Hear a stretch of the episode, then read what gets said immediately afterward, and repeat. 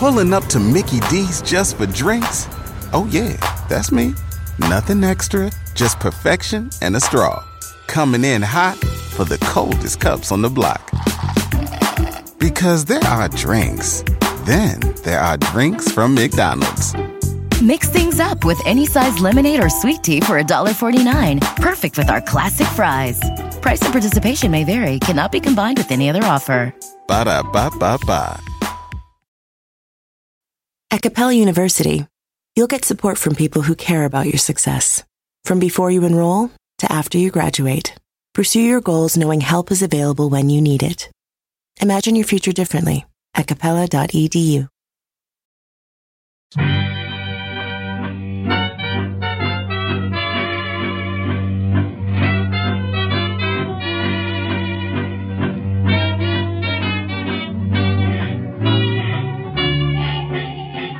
Brett McKay here, and welcome to another edition of the Art of Manliness podcast. There's been a lot of ink spilt in the past decade about young adults' quote unquote failure to launch, wherein 20 somethings who should be progressing into independent adulthood end up spending that decade of their life in a sort of extended adolescence. Several reasons have been given for this phenomenon, from the economy to helicopter parenting. After conducting a landmark 25 year study, my guest today argues that a major factor in young adults' failure to launch is actually rooted in their difficulty in finding a purpose for their life. His name is William Damon. He's a professor of education at Stanford University. And today on the show, we discuss the results of his study and the importance of having an overarching aim in life. These are themes of his book, The Path to Purpose. We begin our conversation discussing the criteria of a good life's purpose and why fewer young people have one today. We then discuss why more young people are prioritizing fame and fortune over public service compared to their peers a half century ago. The new places many young people are finding purpose today and why that's led to a decrease in civic engagement and the benefits that come from having a clear purpose in life. We end by talking about how a young person, even those longer in the tooth, who still feel adrift can find a life's purpose and what parents can do to help their children find theirs. After the show's over, check out the show notes at aom.is slash path to purpose.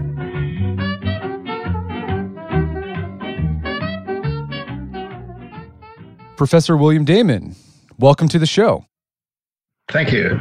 So, you wrote a book called The Path to Purpose, and it was the capstone of this 25 year study that you did on how young people find fulfilling purposes in their life. I'm curious, what was the impetus behind that 25 year study? Why did you think it had to be done? When I realized that the studies that I'd been doing on young people's identity and their values and how they succeed in life and the kind of commitments they make, that the real master concept that I was groping towards at the time and not really understanding what was bringing all this together that that master concept really was the kinds of goals long-term goals that some young people develop uh, and when they do they get a sense of direction that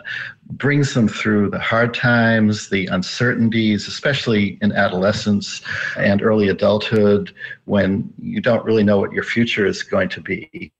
And I had a realization that what was really driving the successful young people was that they had found something that they could dedicate their lives to, something that they believed in that was beyond the self, that was something larger than their own immediate short term desires to get into a good college or get a job or have fun or any of the kinds of things that normally drive young people.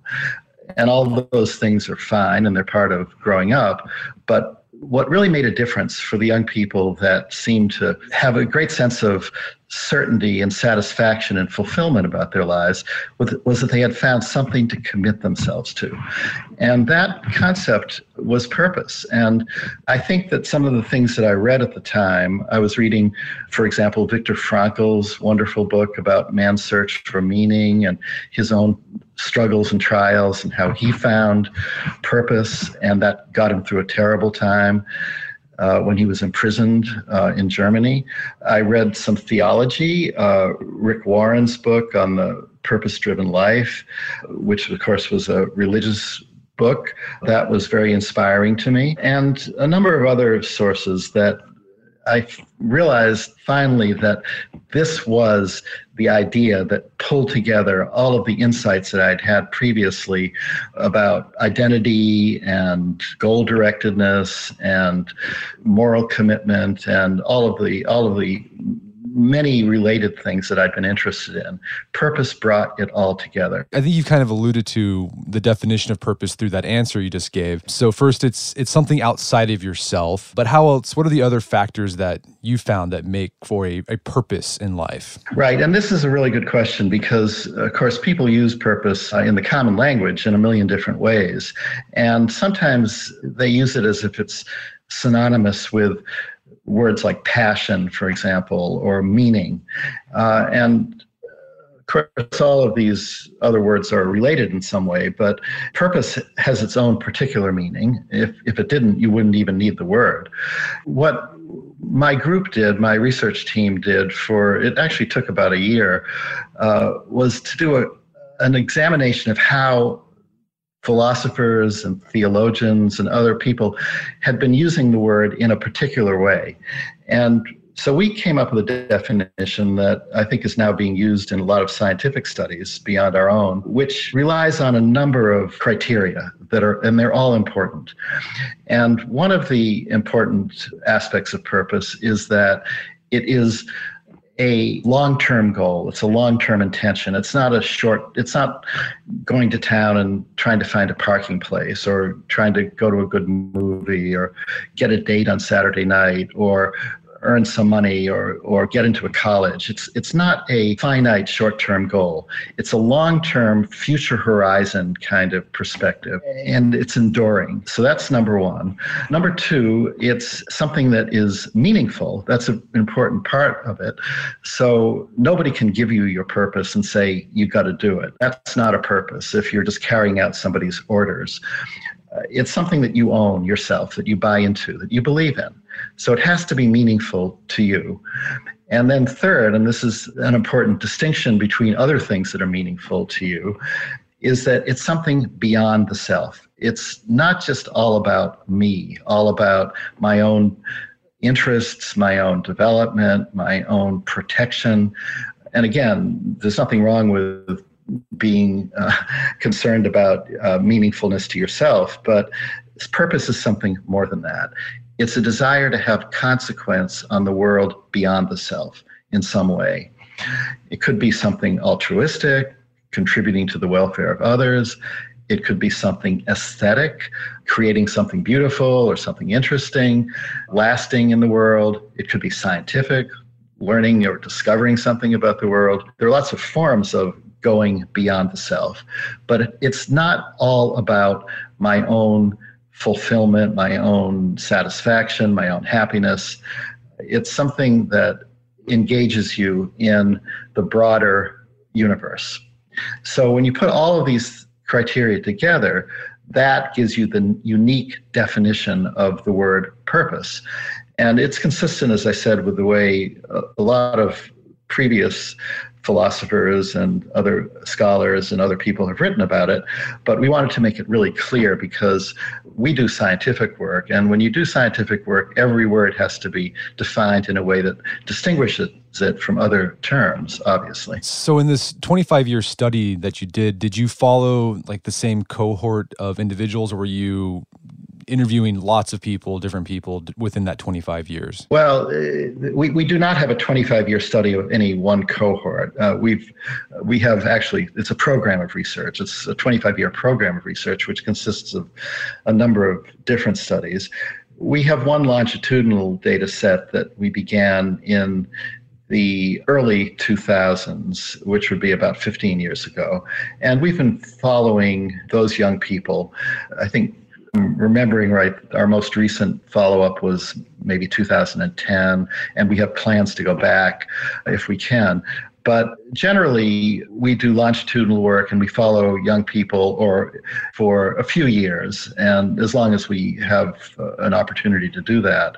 I will say that we have a study now of people at midlife begins when people are 50 or above and we're very interested in purpose as uh, folks age. And as they even retire from their initial job or their children leave home and they have to search for new purposes in life, what we call encore purposes. And so we're very interested in purpose as a lifelong capacity that is important all through life, not just when you're a young adult, but when when you're in midlife and when you're an older person. This research you've done on young people, did you find that a lot of young people didn't have a purpose in life or didn't have a clear purpose they were aiming for? We found a um, a number of different groups of young people. In our initial study, only about one in five of the young people between the ages of 12 and 22 had really clear, strong purposes already developed, uh, which leaves 80% that did not. But of those 80%, about two thirds or three quarters of, of those young folks had begun to search for purpose, had initial leanings or ideas or inclinations or interests that would lead them to purpose. And there were a number, a, a small number, 20 to 25% of the total population that had not even begun their search and were still drifting. So th- we found a lot of heterogeneity in that population. But, but it's a moving target. And as they grow, a lot of the young people that had not found purpose began or moved ahead or or began to find commitments that they that they could really care about. Within your research, were you able to find any any changes in generations? What was it like maybe 50 years ago with baby boomers when they were young. Do you have any comparison between that? Well, not not research wise, because of course I wasn't doing that. I'm a baby boomer myself, and uh, I wasn't doing research 50 years ago. I was being a young person myself, and nobody was doing this kind of work. So we don't really have anything like a a solid scientific comparison with the same measures. I will say that in reading history about previous generations, it does seem to me that there are periods in every society where there is a strong sense of national purpose. For example, in reading about the lives of young people during the Great Depression, which the sociologist Glenn Elder has written about in a book called Children of the Great Depression, it was pretty clear that a lot of the young people growing up in families that did not have very much and the, the dad was out of work and everyone was scrambling around to survive economically these young people really pulled together and shouldered a lot of the family burdens and had a ready made purpose that they could devote themselves to, which is helping their families get through these hard times. So, and that generation, according to the previous sociological research, looked very good in their uh, in their f- further development. In fact, that was the generation that later became called the greatest generation by I think it was Tom Brokaw who wrote that book. And I think there's some point to that. There are times in history when there are national purposes. Of course, World War II was another example where the whole society really bought into it. Uh, that was the same generation when it was when it was a bit older, and I think it is kind of a ready-made purpose that does make it a bit easier for young people to find commitments that they can devote themselves to, commitments that are beyond the self. And I think in our time, things are a bit confusing for young people because the world has so many options, and especially with globalization and technology, and even the world of work is changing so that fewer and fewer people are going into a corporation and expecting to stay there for 40 or 50 years and be a loyal member of that company. That's that that's becoming more and more rare people aren't living in the same communities anymore. They're moving all over the place. The age of marriage and family formation has gone uh, has gone has become much older, even less common. So all of these big purposes in life are becoming more elusive for this generation. So I, I think that it is it, it, it's a challenge right now for a young person to find a purpose but young people are. There are plenty of young people that are uh, successful in this. And I guess the other challenge too with technology, you mentioned that is a lot of the technology is very individualistic. It's very self-referential, right? Like social media. Yes, uh, that's exactly right. And the whole sense of community is elusive these days. And all the research that we look at shows increasing amounts of social isolation at all ages. And interestingly, it's at the youngest ages that you find the most increase in social isolation in the data that I've seen. So, not having a community of, of actual uh, real life people that you can meet with face to face beyond the social media kind of uh, interactions, that again uh, removes one great source of purpose from young people's lives. And you, you mentioned a study that was done where they compared and contrast you know, what college students' priorities in life were, say, 50 years ago to what they are today. And I think it was 50 years ago, the top priority was to you know do meaningful work or something like that. And now it's for a lot of young people, it's to be rich and famous. Is that is that my referencing the right study? Yes, uh, that came out of uh, UCLA, a group in UCLA that has studied everything from uh, goals to spirituality in life, and and that is what they found. That at least when they did that research, now that research is not totally current. I believe it's about 20 years old at this point. But Sandy Astin is the person who did that work. But at least at that point, that's right, there were a strong trend towards more material and uh, career oriented goals rather than that, that are that were not personally meaningful. I can't say for sure if if that trend is continued or not, because as I said earlier, it's a very heterogeneous population, and we find lots of distinctions between how young people are approaching their futures. There certainly is a thriving number of young people who are very idealistic. Uh, that that hasn't gone away. It's it's more that I think when they confront the world of work and the necessity to kind of get out there and compete in the in the economy they're getting messages that tend to orient them to more materialistic kinds of goals. One manifestation of that, you, you go into detail about the book, is that fewer young people are even have an interest of in doing public service or running for political office nowadays. The lowest number of young people, the smallest percentage of purposeful aims of all the different sources of purpose was the idea of civic leadership of some kind.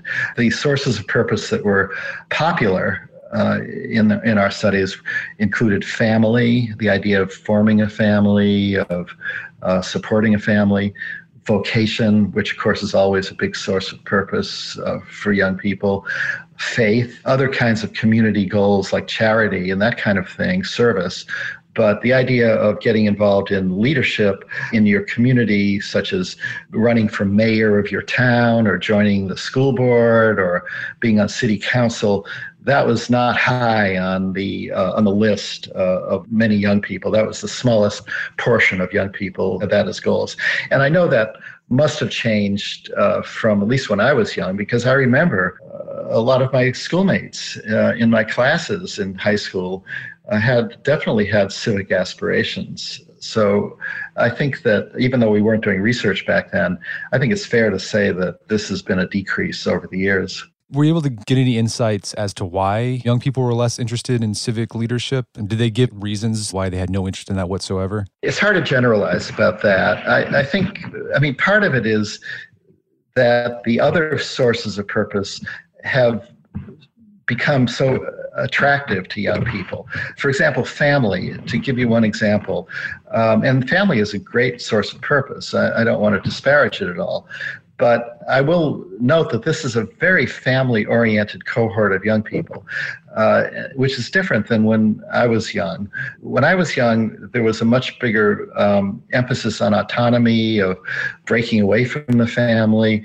Those were the days of what was called the generation gap. The idea that, gee, I'm going to devote my life to to supporting a family or or being connected with my extended family, taking care of my mom and dad. I mean, these are wonderful aspirations, but they they were not high on the radar screen. Family now is a, very laudatory and admirable goal that young people have, and and the same thing for work. I think young people really are concerned about having a, a good career. And there is almost a sense of insecurity among young people that, gee, am I going to find something that is going to be both interesting and rewarding? And I think that when I was younger, there was a much stronger sense of security that the economy would somehow take care of us, and it might have been a it might have been a time of more affluence. Uh, generally, I think there's been a lot written about how uh, the economy has gotten so hard for so many groups of people. So I think that it's probably a case that these other sources of purpose are now so compelling that they've pulled young people away from the public sphere in ways that were not the case a generation or two ago. That could help the individual, but that could have effects for us as a society with fewer people engaged in civic life. Certainly, and it's a, it's an important part of becoming a mature adult to to care about the society at large, to become a good citizen, uh, to contribute, and of course, a lot of this, I mean, you, you, remember the work that we had done in this area is really focused on young people in adolescent and early adult period, um, between the ages of, say, 12 and 25 or 26 or something like that. They're going to keep developing, they're going to keep growing. And so a lot of these concerns could well be in their future. And I always say it's very important that development does not stop uh, at the end of high school or at the end of college or even at the end of young adulthood. As long as the brain is alive, people keep learning and growing all through life. So, a lot of the things that we're looking at that are, are not yet complete are very likely to happen for at least a lot of the young people that we've been looking at. So let's talk about the benefits of having a life purpose. In your research, what are some of the benefits you and your team found that come with having a clearly defined purpose? Well, certainly motivation, energy, resilience. If you have something beyond the self that you're dedicated to, it helps you get through all of the tough times that inevitably all of us have. You bounce back. Failure does not discourage you because you don't take it personally. It's not all about you. You're not your main source of concern. You care about the cause that you're dedicating yourself to or the goals that you have, the, what you're trying to accomplish. So you keep going. So all of the motivational benefits of purpose are really clear. And then, of course, when you're highly motivated with something and you're really engaged and working hard to get it accomplished, there is there is a sense of satisfaction uh, to that. There's a sense of that life flows, that you are brought out of yourself into something that that you really care about. I also think that a lot of people have talked about emotional states like joy and passion. And I think that often these do accompany purpose, but they're not the same thing. And I do want to point out, because I think it's a mistake that people make, is that purpose is not always accomplished every minute by a sense of joy or a sense of passion. A lot of times it's uh, it's a uh, story of drudgery and just uh, diligence and grit and keeping things going, even when it's not very much fun. And that's what commitment is. It's it's sticking with things but in the long run, it brings you a lot of satisfaction. It doesn't mean that every moment you're full of flow and passion and joy and all of those positive emotions. But in the long run, it, it's a very satisfying, fulfilling sense that you you have really worked to accomplish something and you care about it and you've made some progress on it. So uh, I think it is a, a strength in life. It's something that it's a capacity that brings a lot of personal rewards. Those rewards include often a sense of joy, but more importantly, they include a, a sense of great satisfaction, and as I said, resilience and energy and motivation. And I will say one other thing that there have been studies in gerontology. I mentioned that we are doing some work at the upper end of the age span. And there's work in gerontology that seems to indicate that purpose is connected with health and uh, a decrease in both morbidity and mortality. We haven't done that work ourselves, but the field of gerontology has reported that kind of finding how do people go about finding a purpose in life? And what did you guys see? Is it something you sit down at a journal and you you know you answer some questions and you boom you have a purpose? Or is it much more fluid and organic? It's more organic and it starts small like everything in life. It begins with having interests that you pursue. There are some conditions that promote it. For example having someone in your life that you admire, somebody that is like a mentor or that demonstrates to you what a life of purpose can look like. It could be a parent, it could be a teacher, it could be somebody that you work for. That's a big help. Having what you do in life matters, that it makes a difference, taking what you do seriously. There are two great realizations that every young person or every person who we've seen who has developed purpose has at some point. Uh, and one one revelation is that what I do in this world matters. I can make a difference.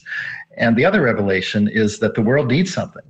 That there is some way that what I do can improve or help either help other people or add something to the world that's valuable. And it can be something uh, very consequential. Uh, it could be something very consequential, like the young people that want to go into medicine and cure cancer or something like that, very serious kinds of goals. Or it could be something that is not a, res- a response to something, a problem in life, but just something that adds to the world. Like one young person that we studied felt that scales, the musical scales used in jazz music, had gotten boring. So he was dedicating himself to writing new scales and trying them out with new kinds of music. So it could be something ordinary, like raising a family. It could be something heroic, like wanting to be an astronaut. There's always the sense that I can do something that matters, and it matters to the world. And beyond that, the world actually needs this. The world can, uh, there's a deficit, there's something that is missing that I can add to. And when those two insights are combined, and then the person devotes some time to learning how to do this, to learning how to develop the skills that will enable the person to make the contribution, that's when purpose really starts moving. That's when the capacity really begins to develop. And I thought it was an interesting point that your research found that you know, parents can be a source, sort of a mentor, but you found that it's often non-familial or non-parental mentors who have the most impact on a on a young person. Yeah, that's great. I'm really glad you said that and put it that way because that's that's exactly right, and it's something that a lot of parents don't realize. I think, I think some parents or even a lot of parents feel that it's their obligation to help write the script of life for their child. And of course, parents have a lot to offer, and they certainly can provide a lot of wisdom and uh, information that's hugely helpful for young people. But you cannot write the script of life for your child. And we usually found in, in most of the cases we looked at that the purpose that the young person had discovered was not given to them by their parent. We did not find many cases of, for example, uh, a father saying, Well, our family has had three generations of lawyers in it. We have this great uh, law firm or this great family business. And now your purpose is going to be to carry on and uh, and be, an, be a lawyer just like I was uh, or an engineer like I've been. We find that the young person has to bring himself or herself to that. And if that doesn't happen, the purpose will not take, it will not endure. What parents can do is introduce their children to possibilities. They can listen hard to hear what the interests are that their children have developed on their own. They can provide resources and support and encouragement for the child's interests, but they cannot give the child a purpose and say, okay, this is your purpose, now go do it. That doesn't work. It, it, it, we've never seen a case where that works. So uh, parents are, are really, really important. They're, uh, uh, in fact, most of the young people with purpose uh, had parents who had encouraged them in some way and had added a lot to their lives, but it wasn't introducing the purpose or defining it for the child. It, it was uh, something much more indirect. So, besides introducing them to opportunities, possibilities, listening to your child, would another way that parents can help facilitate their children finding a purpose in life is maybe sharing their story of how they found their purpose in life? Exactly. That, that's exactly right. And uh, again, I'm glad you said that because I was. I was going to, uh, I was remembering that that was the one thing I had not gotten around to mentioning. And again, it, this is amazingly uncommon, we find. When we interview young people, sometimes we'll ask them what their parents are doing for their living, uh, what, what mom or dad does. And the young person will say something like, well, you know, my dad uh, works on a computer all day. Uh, you know, he types a bunch of stuff in. I don't know what it. I don't know what it it's for, but uh, he works very hard. Or, or you know, mom goes out and goes to the office and comes back, and they don't really know that maybe what uh, what their dad has done on the computer all day has eventuated in a truckload of sardines uh, going to Tennessee or Texas, or uh, that, in other words, it has some value to the world. That something is happening that would not have happened if mom hadn't gone to the office or if dad hadn't typed on the computer all day. And what's really valuable for young people is when their parents actually talk about what it is that they are accomplishing in life, why it is meaningful to them, and what problems they might have had. What, what do they have to overcome? What are their frustrations? What kind of resilience have they had to muster in order to done what they want to get done and other adults too have the same uh, opportunities one of the things i always tell teachers is that you have a great opportunity to tell your students why you find teaching meaningful. Why is that your calling in life? And again, I'm surprised at how few teachers ever do this. It's it's not the point isn't to convince students to become teachers themselves. That's not the point at all. The point is to show young people what it is like for a grown up to have a sense of purpose. And if the young people see that, they'll make their own meaning out of it and they will find their own way to to have their own kind of calling but it is enormously helpful for them to hear mom and dad or a teacher or some other adult uh, explain to them why it is that the work that they do, the grown-ups do, is meaningful and important and purposeful. Professor Damon, I know we have a lot of listeners who are, you know, in their early 20s, mid 20s, and they're in that point in their life where they're trying to figure out what their purpose is. Do you have any advice or insights based on your research on what they can start doing to to lock down on that purpose? Yeah, uh, and uh, l- let me say, as a background, don't worry too much, or or get too impatient. Purpose, just as purpose is a long term goal, it takes a while to develop the capacity for purpose and to find purposes that actually do match your interests and your beliefs and your abilities. And there's a lot of back and forth experimentation that happens, especially these days when there are so many options out there. So don't don't worry too much if it doesn't happen right away and periods of trial and error are fine as long as there is some sense of forward movement that you've learned from your experiments. You've learned from trying out this job or or doing this kind of activity. It can take quite a while. I mean, a lot of the young people we've looked at by age 30 have had 14, 15 different jobs already. So vocationally, they have not yet gotten there where they've really settled in. I think one of the important things that does help is to try to honestly and frankly identify what your skills are, what you're particularly uh, able to do, and in an honest way because i mean to give you an extreme example you might love basketball but you're not going to be a professional basketball player if you're five feet five inches tall. So you know you have to be honest about and maybe if you love basketball then you could go into basketball education or adver- or or basketball marketing or something like that but you wouldn't want to try out for the Golden State Warriors or something like that. So uh, that's an analogy that applies to everything in uh, every kind of career. I mean, there are lots of young people that want to be uh, go into the film industry or be script writers or film directors, and or actors and actresses. And a few of them have those kind of talents. Uh, most will not, and you need to honestly assess what you're able to do and listen to other people when they give you feedback about that. That's number one. Number two, you have to honestly look at what the world needs. You know, you know, when I was a child, when I was eight years old, my big dream in life was to become a whaler, uh, because I grew up in the part of uh, in the section of New England where there was back in the 1800s they used to send whaling ships out all over the world, and it was a tremendous romantic fantasy that you could actually go and do something like that. And it didn't take me long to realize that guess what? The world doesn't need people going out uh, catching whales anymore. So that was not a good choice for an occupation.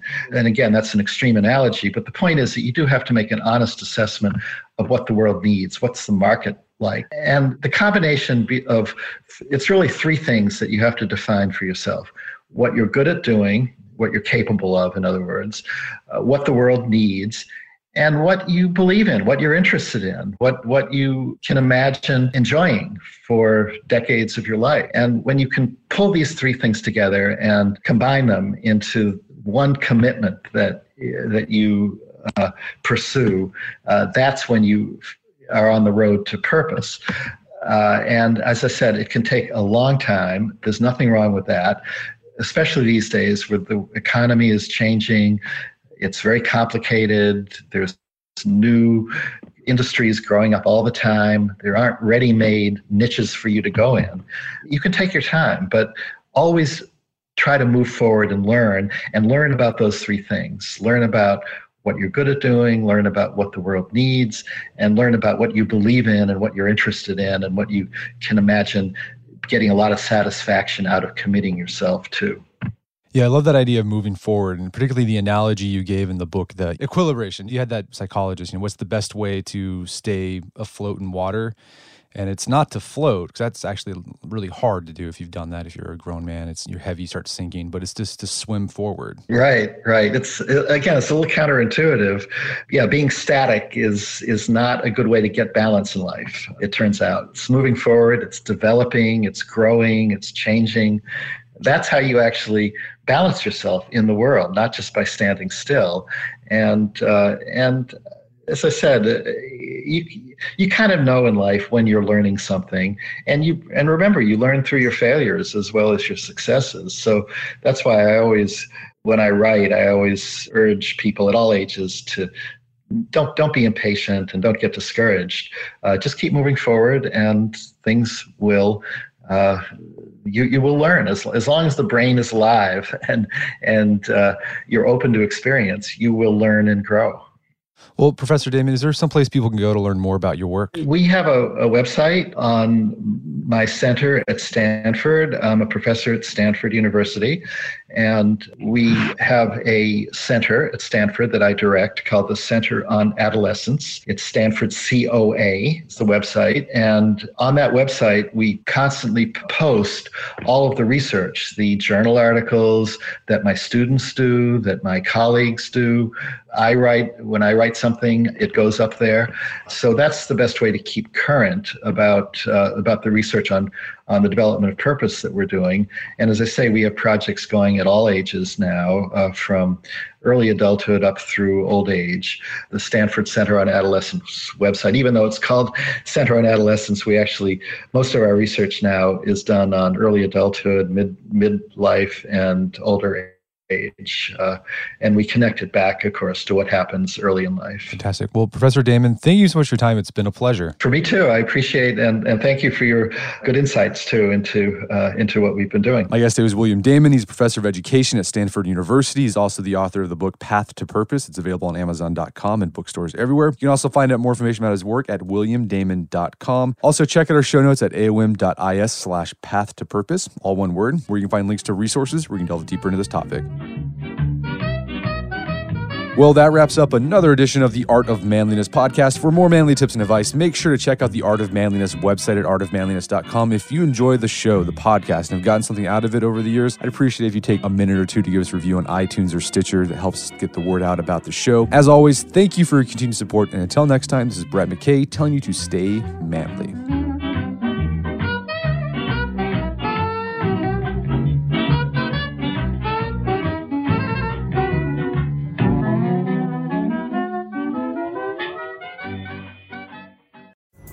Pulling up to Mickey D's just for drinks? Oh, yeah, that's me. Nothing extra, just perfection and a straw. Coming in hot for the coldest cups on the block. Because there are drinks, then there are drinks from McDonald's. Mix things up with any size lemonade or sweet tea for $1.49. Perfect with our classic fries. Price and participation may vary, cannot be combined with any other offer. Ba da ba ba ba. At Capella University, you'll get support from people who care about your success. From before you enroll to after you graduate, pursue your goals knowing help is available when you need it. Imagine your future differently at capella.edu.